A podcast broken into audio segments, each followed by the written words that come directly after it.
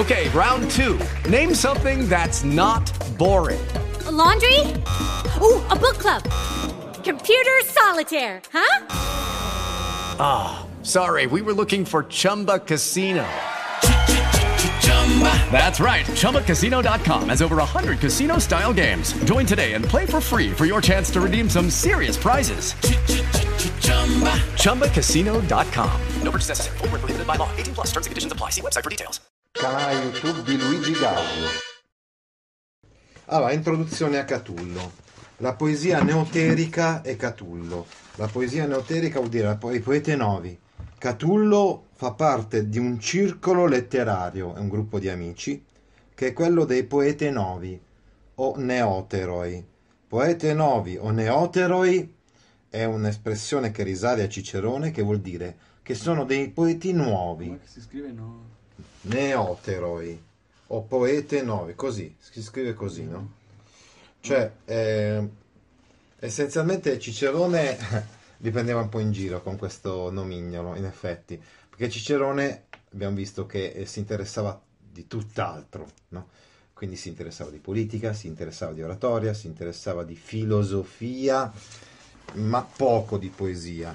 Mm, soprattutto poi al limite poteva accettare una poesia che aveva un impatto civile, politico. Invece questa è una poesia fine a se stessa è una poesia di, di stampo alessandrino ellenistico. Cosa vuol dire? Che è una poesia di occasione, una poesia di intrattenimento, se vogliamo, no?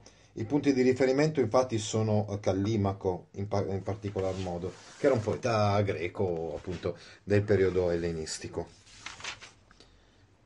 Bene, ecco, da cosa è caratterizzata questa, po- questa poesia? da raffinata elaborazione stilistica. Catullo è uno di questi poeti novi.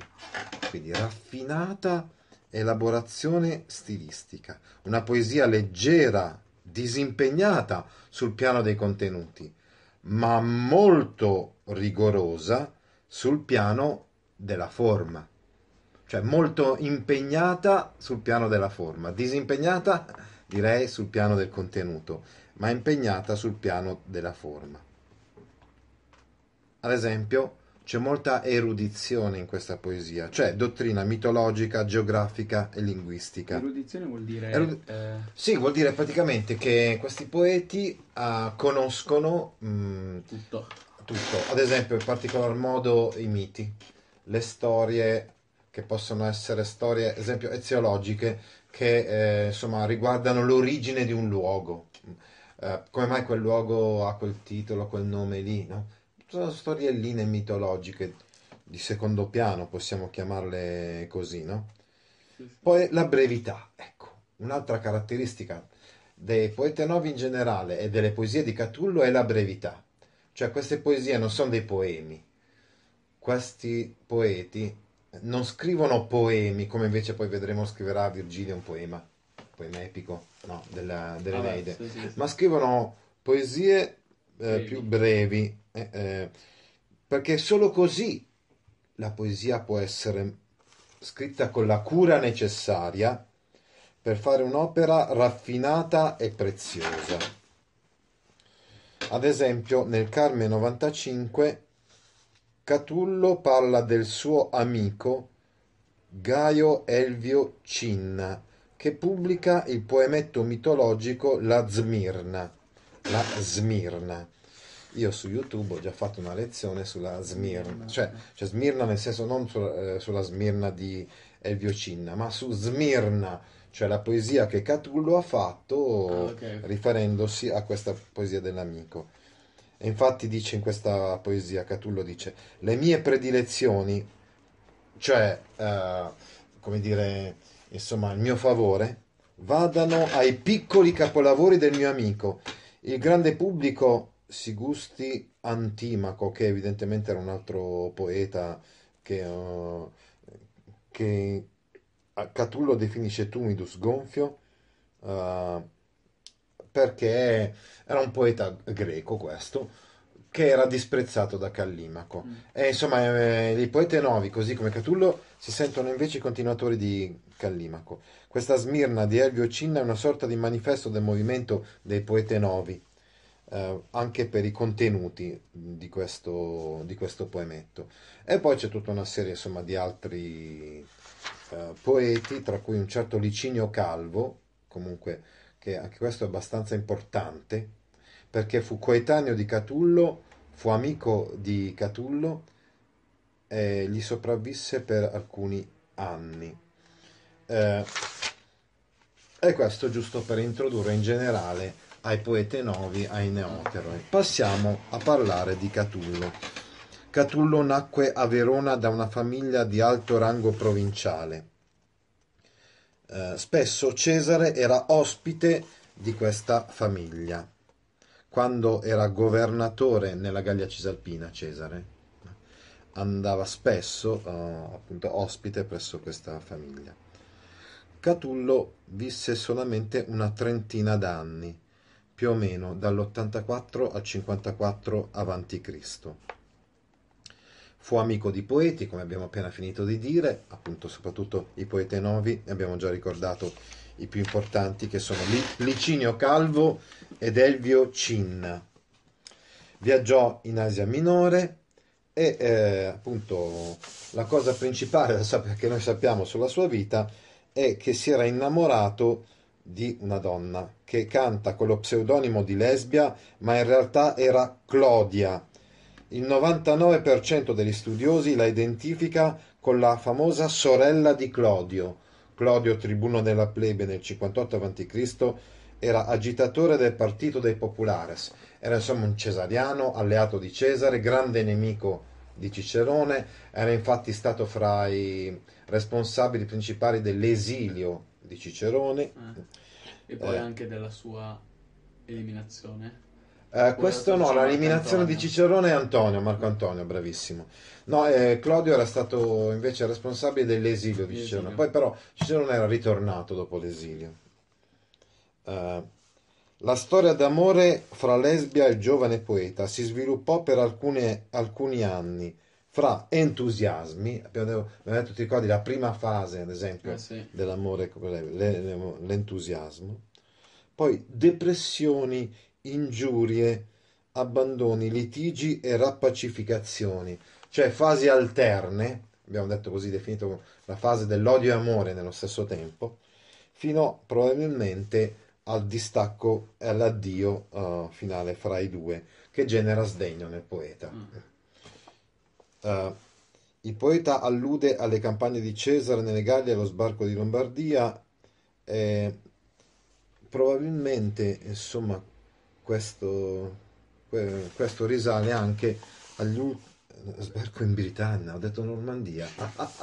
Sbarco in Normandia l'hanno fatto gli Mi alleati. sembrava un po'... No, no, no, lo sbarco in Britannia. Quando Cesare, che era in Gallia, a conquistare la Gallia, andò poi a- a- con le sue navi in Britannia Britannia. per la conquista della Britannia, che proprio non fu Britannia era il, no. il sud della... il sud della Gran Bretagna attuale, no? Eh, che però eh, conquista che poi fu completata da alcuni imperatori, non da Cesare. Questi sono comunque anche gli- probabilmente gli ultimissimi anni della sua vita, perché aveva detto che probabilmente è morto intorno alla metà degli anni 50, 54 a.C. Il Liber Catulliano è la raccolta delle poesie di Catullo, conservata dalla tradizione manoscritta. Quasi certamente non contiene tutto quanto il poeta scrisse e non è stato strutturato dal poeta così come ci è pervenuto. Infatti le poesie sono ripartite in base ai metri. Allora, i carmi dall'1 a 60 sono in metri vari. I carmi dal 61 al 68 eh, sono i carmi in ad octa. No, no, aspetta, scusa, dall'1 al 60? Dall'1 al 60 in metri vari. Poi dal 61 al 68 sono i carmi più lunghi, più impegnati stilisticamente e eh, definiti carmi in ad octa per via delle numerose, numerosissime citazioni, eh, diciamo, erudite Carmina? docta, cioè Docta. poesie dotte. Proprio per il discorso che facevamo prima, no? per i poeti novi l'erudizione era appunto la conoscenza di varie storielle di carattere mitologico, essenzialmente, che stanno alla base, per esempio, ah, vedremo anche alla base di alcune tradizioni romane, no? Insomma, questi della- di questa seconda sezione non sono poesie d'amore, ma sono poesie più lunghe, abbiamo detto, e Impegnate. e impegnate stilisticamente, mai comunque politiche, eh? Sempre comunque eh, di- no, non di amore, questa volta di argomento mitologico più che altro. Che La terza e ultima parte, cioè i canti che vanno dal 69 al 116, sono quasi tutti epigrammi, comunque in distici elegiaci. Questa volta il metro è fisso, cioè il distico elegiaco, che è costituito da un esametro più un pentametro. Eh, Metro fisso. Metro fisso Esame. esametro più pentametro uguale distico elegiaco. Componimenti brevi che possono essere anche di carattere satirico.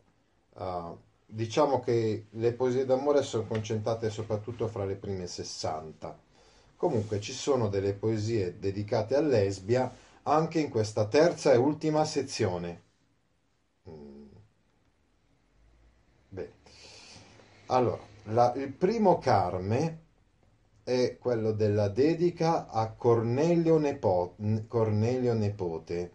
Era un, eh, un intellettuale, un letterato che scrisse anche delle storie di uomini illustri, insomma, nella, in quel periodo là. De Viris Illustribus, infatti. Ebbene, è a lui che Catullo dedica l'opera. Le- in questa primo Carme dice che le sue poesie sono nuge, cioè poesiole, poesie leggere, poesie non di grande argomento, assolutamente non poesie epiche, no? Sì, sì, sì. Ah.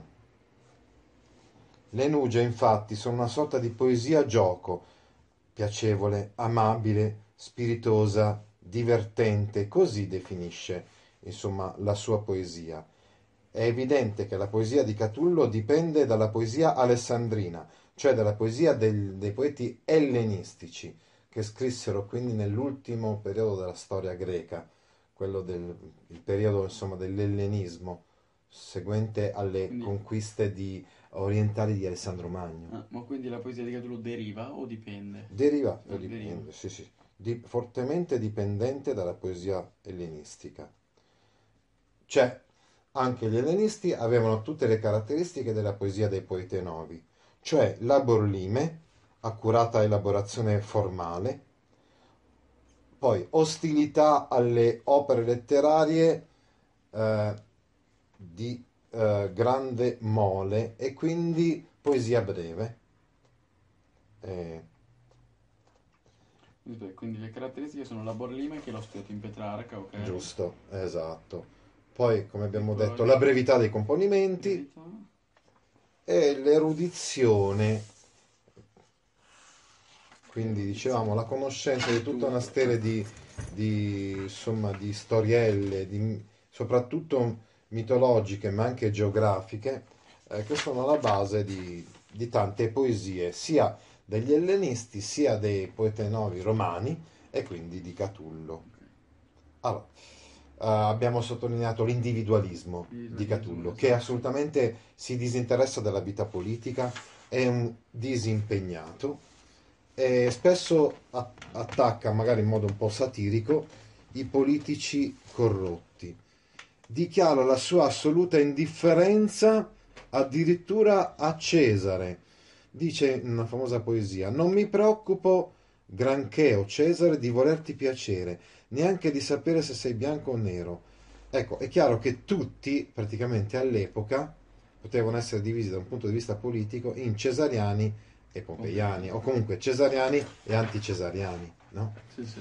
Ebbene, Catullo significativamente in questa poesia dice non mi interessa niente di Cesare, di, quello, di, di piacere a Cesare, non mi interessa di sapere se Cesare è bianco o Cesare è nero, come dire quindi che eh, non prende parte No, eh.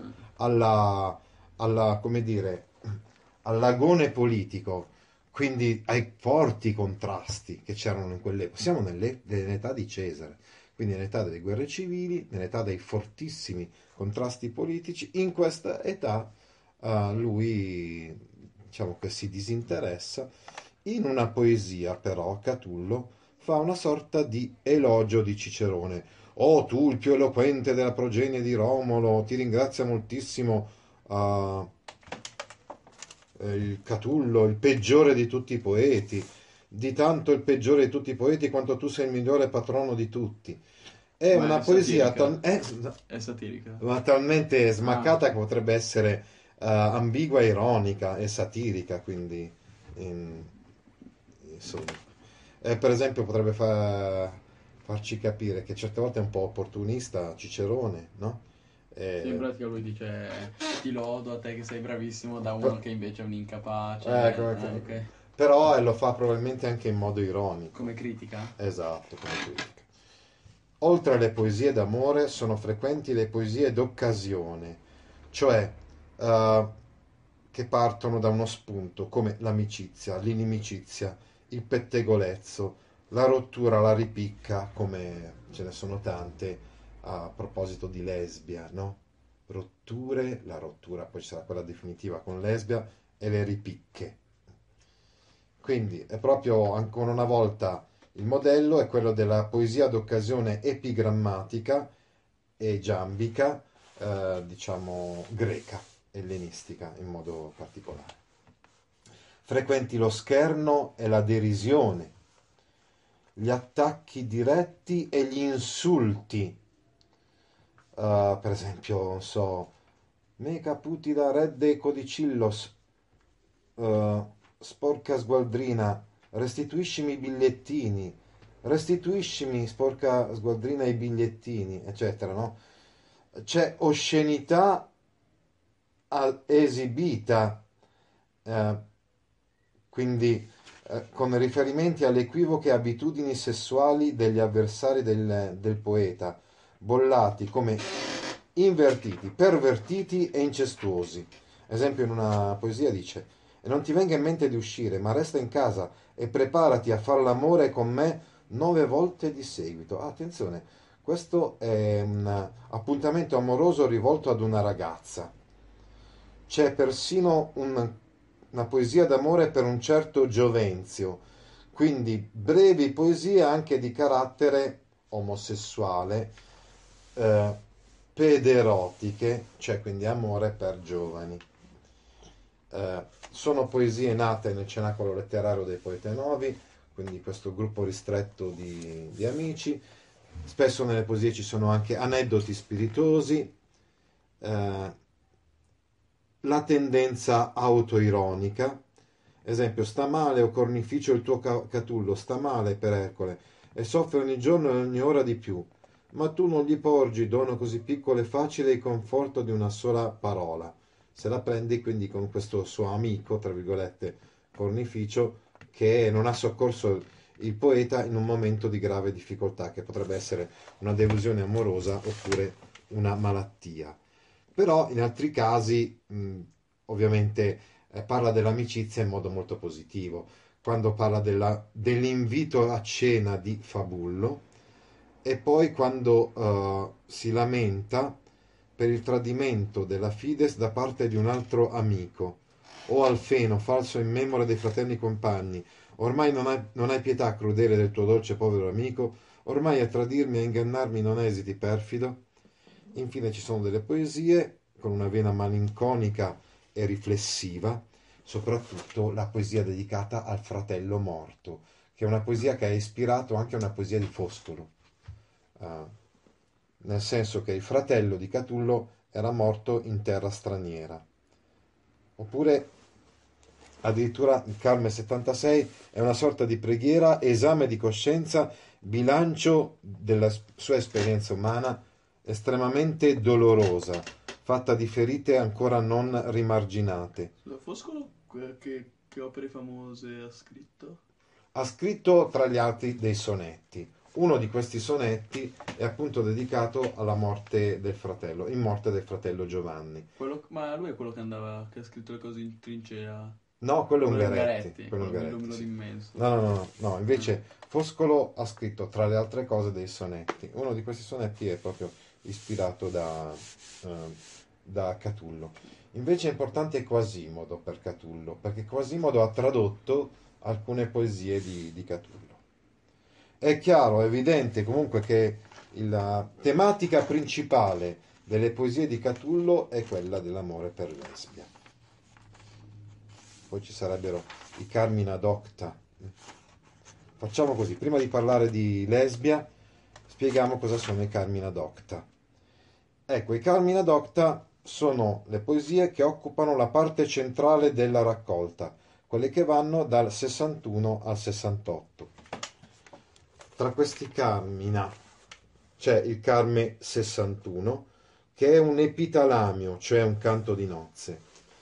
Il canto 62, anch'esso è un epitalamio o imeneo, quindi poesia nuziale, eh, in cui c'è un uh, gruppo di ragazzi e un gruppo di fanciulle che si alternano scambiandosi battute sul tema delle nozze. Poi c'è il Carme 63, che è un epillio, cioè una piccola poesia, eh, diciamo, mitologica, il cui protagonista è Attis, un giovane frigio, quindi del- proveniente dall'Asia Minore, che si evira per consacrarsi al, al culto della Grande Madre e la dea orientale Cibele. E poi c'è il patetico lamento di Attis che risvegliatosi dopo l'orgia sacra si pente del gesto che ha, che ha compiuto ma non può tornare indietro. Sempre nel 63. Sempre 63. Poi il Carme 64, le nozze di Peleo e di Teti. Quindi un argomento mitologico, cioè eh, quelle, quelle nozze famose, giusto, dei- di quelli che saranno i geni- i genitori di Achille, bravissimo. Eh, sono le famose nozze in cui poi- mela d'oro. la mela d'oro, Ah, il pomo ok, della allora sì. discordia, che sicuramente già ricordo, sì, sì. conoscerai. All'interno di questo Carme anche il lamento di Arianna, lasciata da Teseo, disperata eh, perché è ancora innamorata eh, di Teseo e per l'abbandono. Il Carme 66 che è la chioma di Berenice. Nel 65 qual è? 65, allora, non, C'è scritto? non ce l'ho. Vabbè, allora. L'argomento del 65 evidente- evidentemente è stato considerato eh. un po' secondario, meno importante, insomma. ecco. Il 66 è la traduzione di un'elegia di Callimaco, La chioma di Berenice, che faceva parte della raccolta intitolata Aetia, che è il capolavoro di Callimaco, questo poeta greco, no? Mm. Ad Alessandria d'Egitto, l'astronomo di corte Conone individua in cielo una nuova costellazione, corrispondente a un ricciolo della regina Berenice, offerto in voto agli dei per propiziare il ritorno dalla guerra dello sposo. È insomma una poesia, questa volta in cui si esalta l'amore coniugale, eh, quindi l'amore di Berenice per eh, il marito. Eh, e questo è sicuramente un testo fondamentale. E questo, dicevamo, è il Carme 66. Sì. Benissimo. Il Carme 68 invece, il Carme 67 è una breve elegia sugli scandali di una famiglia veronese. Ricordati che, che, che Catullo, infatti, è un poeta, è un poeta veronese. eh? Sì. Eh, è il Carme 68, l'ultimo appunto di questa eh, sezione centrale, è di carattere autobiografico. Infatti si intrecciano l'autobiografia e il mito in questo Carme 68. Per esempio, il poeta rievoca il giorno indimenticabile del primo incontro con Lesbia. Quindi a quanto pare anche in uno di questi Carmina Docta ricompare il tema di Lesbia, che invece abbiamo detto è presente soprattutto nella prima parte, e al 60. limite anche nella terza parte, e in genere non era presente eh, nella... Ecco quindi che questo ultimo dei Carmina Docta si presenta come una specie di pietra miliare della storia dell'elegia latina.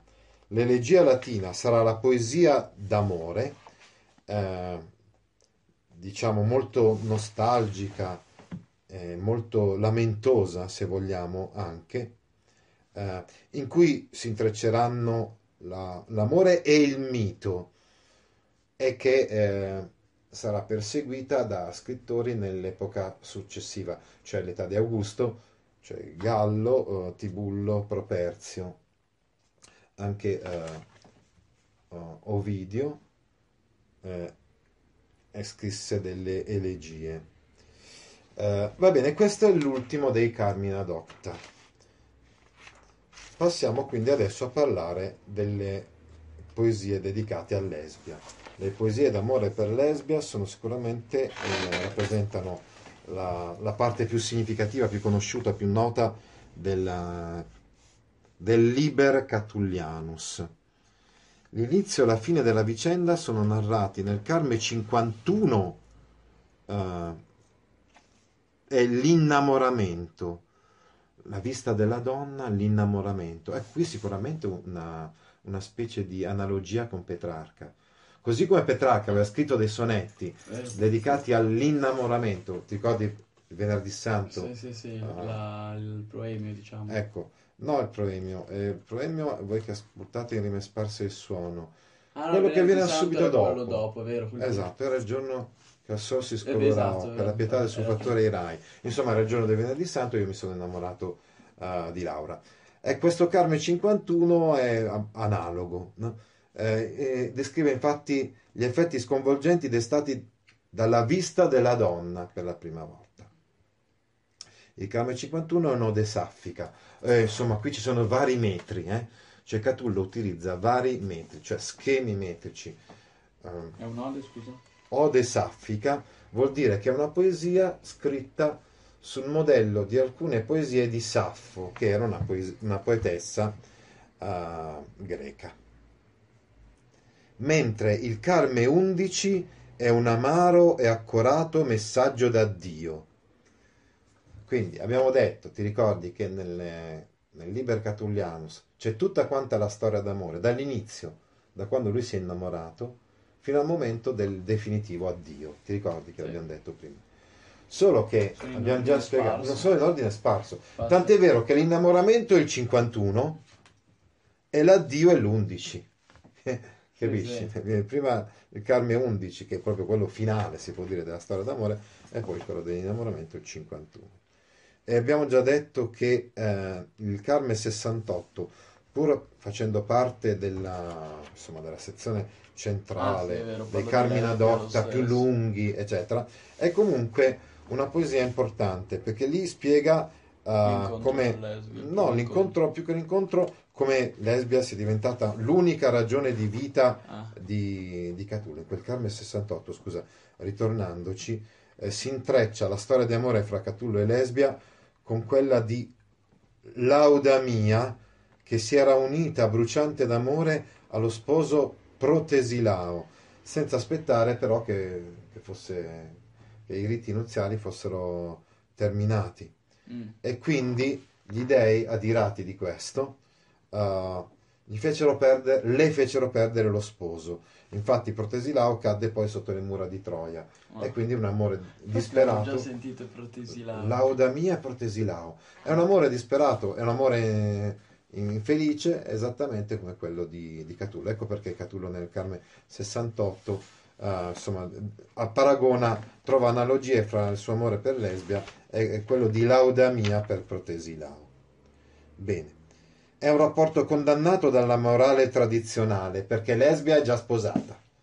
L'adulterio femminile, secondo i romani, era qualcosa di riprovevole, era gravissimo. no?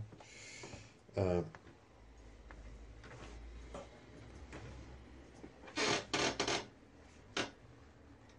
assume invece per il poeta un'importanza maggiore di qualsiasi legame, perché i legami familiari, ah, per esempio proprio tipicamente quelli matrimoniali, per i romani erano qualcosa anche di esteriore, era un, qualcosa di ufficiale, una specie di contratto, in un certo senso, il matrimonio. Invece Catullo intende l'amore per Lesbia come una passione sincera, travolgente, un sentimento forte, quindi tutto basato sul sentimento piuttosto che sulla, tra virgolette, la tradizione. Benissimo. eh, in tutti i modi, eh, quando lui viene a sapere o comunque eh, sospetta del tradimento da parte sua, da parte di, di Lesbia, lui cerca di recuperare la fides, cioè la lealtà, la fedeltà agli impegni assunti. Eh, Catullo si mostra fedele quindi all'amore per Lesbia, mentre Lesbia non si sente legata a lui più che a, ad altri, compreso il suo marito.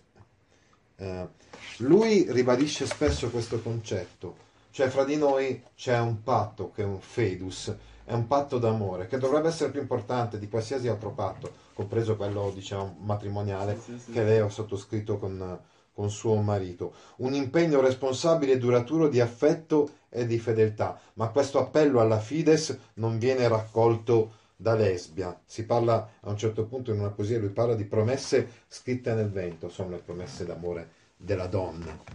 Tramontata l'illusione della fedeltà, il giovane innamorato dison- dimostra il suo bisogno vitale della donna, nell'umiltà con cui si dichiara disposto a tollerarne i tradimenti. Sono disposto anche a t- tollerare i tradimenti della donna, uh, purché possa comunque ancora godere per, uh, pure per pochi momenti fuggitivi del, dell'amore di lei. L'ambiguità della passione, eh, del rapporto quindi fra Catullo e del rapporto d'amore fra Catullo e Lesbia è ben sintetizzata dalla famosa poesia Odio ed amo. Io odio e amo nello stesso tempo, come appunto traduceva Salvatore Quasimodo. Ors odio ed amo, Forse chiederai come sia possibile, non lo so, ma è proprio così e mi tormento per questo. Questa è l'ambivalenza della passione. C'è una scissione fra senti, sensi scusami, e sentimenti. Nel senso che da una parte c'è il sentimento, dall'altra c'è la passionalità, i sensi, l'istinto. Catullo il più delle volte cerca, ecco, esprime questa distinzione fra con due termini. Il sentimento viene espresso in questo modo, benevelle, voler bene. La passionalità è amare. Pertanto è chiaro che i romantici hanno amato, tra virgolette, Catullo, perché hanno visto in Catullo questo dissidio, insomma, fra componente sensuale componente affettiva in una maniera simile alla loro. Leggiamo un attimo questa poesia. Per tua colpa, o lesbia, il mio animo è arrivato a tal punto, e così, per la sua dedizione, ha perduto se stesso, che ora ormai non può più volerti bene, divenissi perfetta, né cessare di amarti, compissi qualsiasi vergogna. Sono tre i verbi che designano il rapporto affettivo per Catullo. 1. Amare è la passione amorosa, fatta soprattutto di desiderio fisico, il brucio di desiderio, uror, che lui usa nel Carme 72, cioè l'eros. Benevelle, cioè un amore che include amicizia, stima e fiducia reciproca. Spesso questi sentimenti sono distrutti dalle menzogne, dalle ignure della donna, quindi dai suoi tradimenti. E infine diligere, cioè l'affetto profondo fatto di devozione e di tenerezza che lega tra loro i parenti più stretti. Quindi il primo è amore carnale. Il primo è amore carnale, il secondo è un amore che include però tutta una serie di sentimenti come l'amicizia, la stima e la fiducia. E questi due riguardano l'amore fra un uomo e una donna, mentre il diligere è invece quell'affetto profondo fatto di devozione e di tenerezza che lega fra loro i parenti più stretti. È chiaro quindi che in Catullo mh, mm, eh, rispetto a lesbia si eh, alternano invece amare e benevelle. Eh sì. Quindi amare, quindi la passione amorosa che è travolgente da una parte e il benevelle. Quindi dicevamo anche questi sentimenti profondi, no? uh, che non sono semplicemente un istinto erotico, è il, dicevamo, il fedus, quindi il patto che lui vuole instaurare con, uh, con lesbia, ma che lesbia eh, delude, ehm, a cui non si attiene, volevo dire, lesbia, il più delle, delle volte. E allora, visto che lesbia si è comportata così, dicevamo poi passa allo sdegno, uh, l'ingiuria feroce, nel senso che addolorato e deluso per tutto quello che, insomma, che ha fatto Lesbia, addirittura alla fine uh, Catullo prova piacere nel constatare che colei che il poeta ha amato più di se stesso si comporta come una volgare prostituta di strada e quindi la disprezza, no? E si arriva da qui all'intensità passionale, dall'intensità passionale a quella fase così alterna di, di amore, sensi e sentimenti, si arriva alla fine dell'amore. Attraverso litigi, abbandoni, effimere riconciliazioni che durano lo spazio di un attimo, nuove delusioni, dal momento che Lesbia tradisce sempre, la relazione giunge alla fine. La fine è segnata da tre memorabili carmi, l'8, l'11, che abbiamo già citato, e il 76. Nel primo, il carme 8, il poeta è consapevole che l'unica soluzione ragionevole è il distacco, che si accompagna a, allo struggente rimpianto del passato felice, però cerca di autoconvincersi che la cosa migliore da fare sarebbe quella di lasciarla una volta per tutte.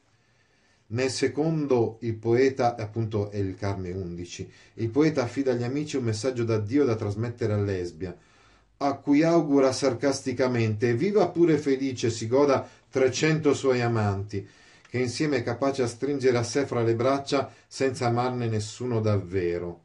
E quindi constata con amarezza che il sentimento amoroso è caduto per colpa di lei, come un fiore sul ciglio di un prato, non appena il suo stelo è reciso dall'aratro che passa. È, dicevamo, il canto dell'addio, il numero 11. Infine, il canto 76 è quello del ripiegamento su se stesso e della preghiera, nel senso che è un'ampia riflessione in cui riflette sul suo dolore, fa un triste bilancio dell'irrimediabile fallimento. In questo effettivamente ci può essere un'analogia con Petrarca. Anche Petrarca fa spesso dei bilanci, anche proprio nel sonetto del proemio del canzoniere, fa un amaro bilancio della, dell'amore per Lesbia che l'ha così traviato ed è stato un fallimento. Il poeta non si sente colpevole perché lui ha rispettato il fedus, il patto d'amore, ha osservato i doveri della pietas e della fides, ma ogni suo sforzo è stato vano, tutto è perso per sempre, affidato a un animo ingrato come quello di Lesbia. Egli sente ora la passione infelice come un orribile flagello, pestem pernicemque, una peste è una rovina, una disgrazia, che lo priva di ogni gioia, non può più essere felice nella vita. È come una malattia mortale, tetrum morbum, una malattia terribile, una ter, ter, tetrum morbum, terribile malattia, che lo sta distruggendo. Invoca gli dei, ecco perché preghiera gli dei, affinché in cambio della sua pietas lo aiutino a guarire. In questo originalissimo componimento il tema dell'amore come malattia, luogo comune della poesia erotica, viene inserito nel contesto di una preghiera, intima e solenne, che suona come una delle più alte manifestazioni di religiosità presenti nelle letterature antiche, ma una religiosità in cui si chiede disperatamente al Dio di donare una pace che lui non può più provare, ah, perché la sua vita è stata tutta eh, un'esistenza tormentata no? dall'amore per Lesbia. Ecco, attenzione, adesso l'ultima cosa che dobbiamo dire riguardo lo stile di Catullo. Leggendo queste poesie, queste poesie ci appaiono apparentemente spontanee e immediate. In realtà l'esperienza eh, d'amore, ad esempio, per Lesbia, cioè la realtà biografica dei fatti mh, mm, che sono realmente accaduti, è poi filtrata dalla letteratura. Tant'è vero che alcuni critici e studiosi hanno persino messo in discussione, non so, sia la figura di Lesbia, sia l'amore eh, di Catullo per Lesbia. Potrebbe essere stato, secondo alcuni, un semplice spunto eh, per scrivere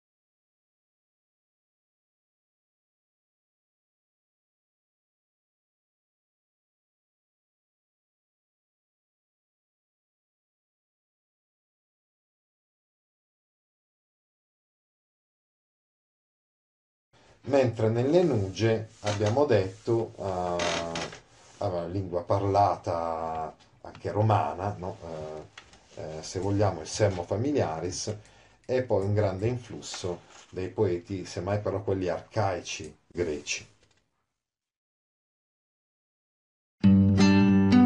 Altri video didattici su attuttascuola.it Guys, it is Ryan. I'm not sure if you know this about me, but I'm a bit of a fun fanatic when I can. I like to work, but I like fun too. It's a thing. And now the truth is out there. I can tell you about my favorite place to have fun Chumba Casino. They have hundreds of social casino style games to choose from, with new games released each week. You can play for free anytime, anywhere and each day brings a new chance to collect daily bonuses. So join me in the fun. Sign up now at ChumbaCasino.com. No purchase necessary. VGW. Void were prohibited by law. See terms and conditions. 18 plus.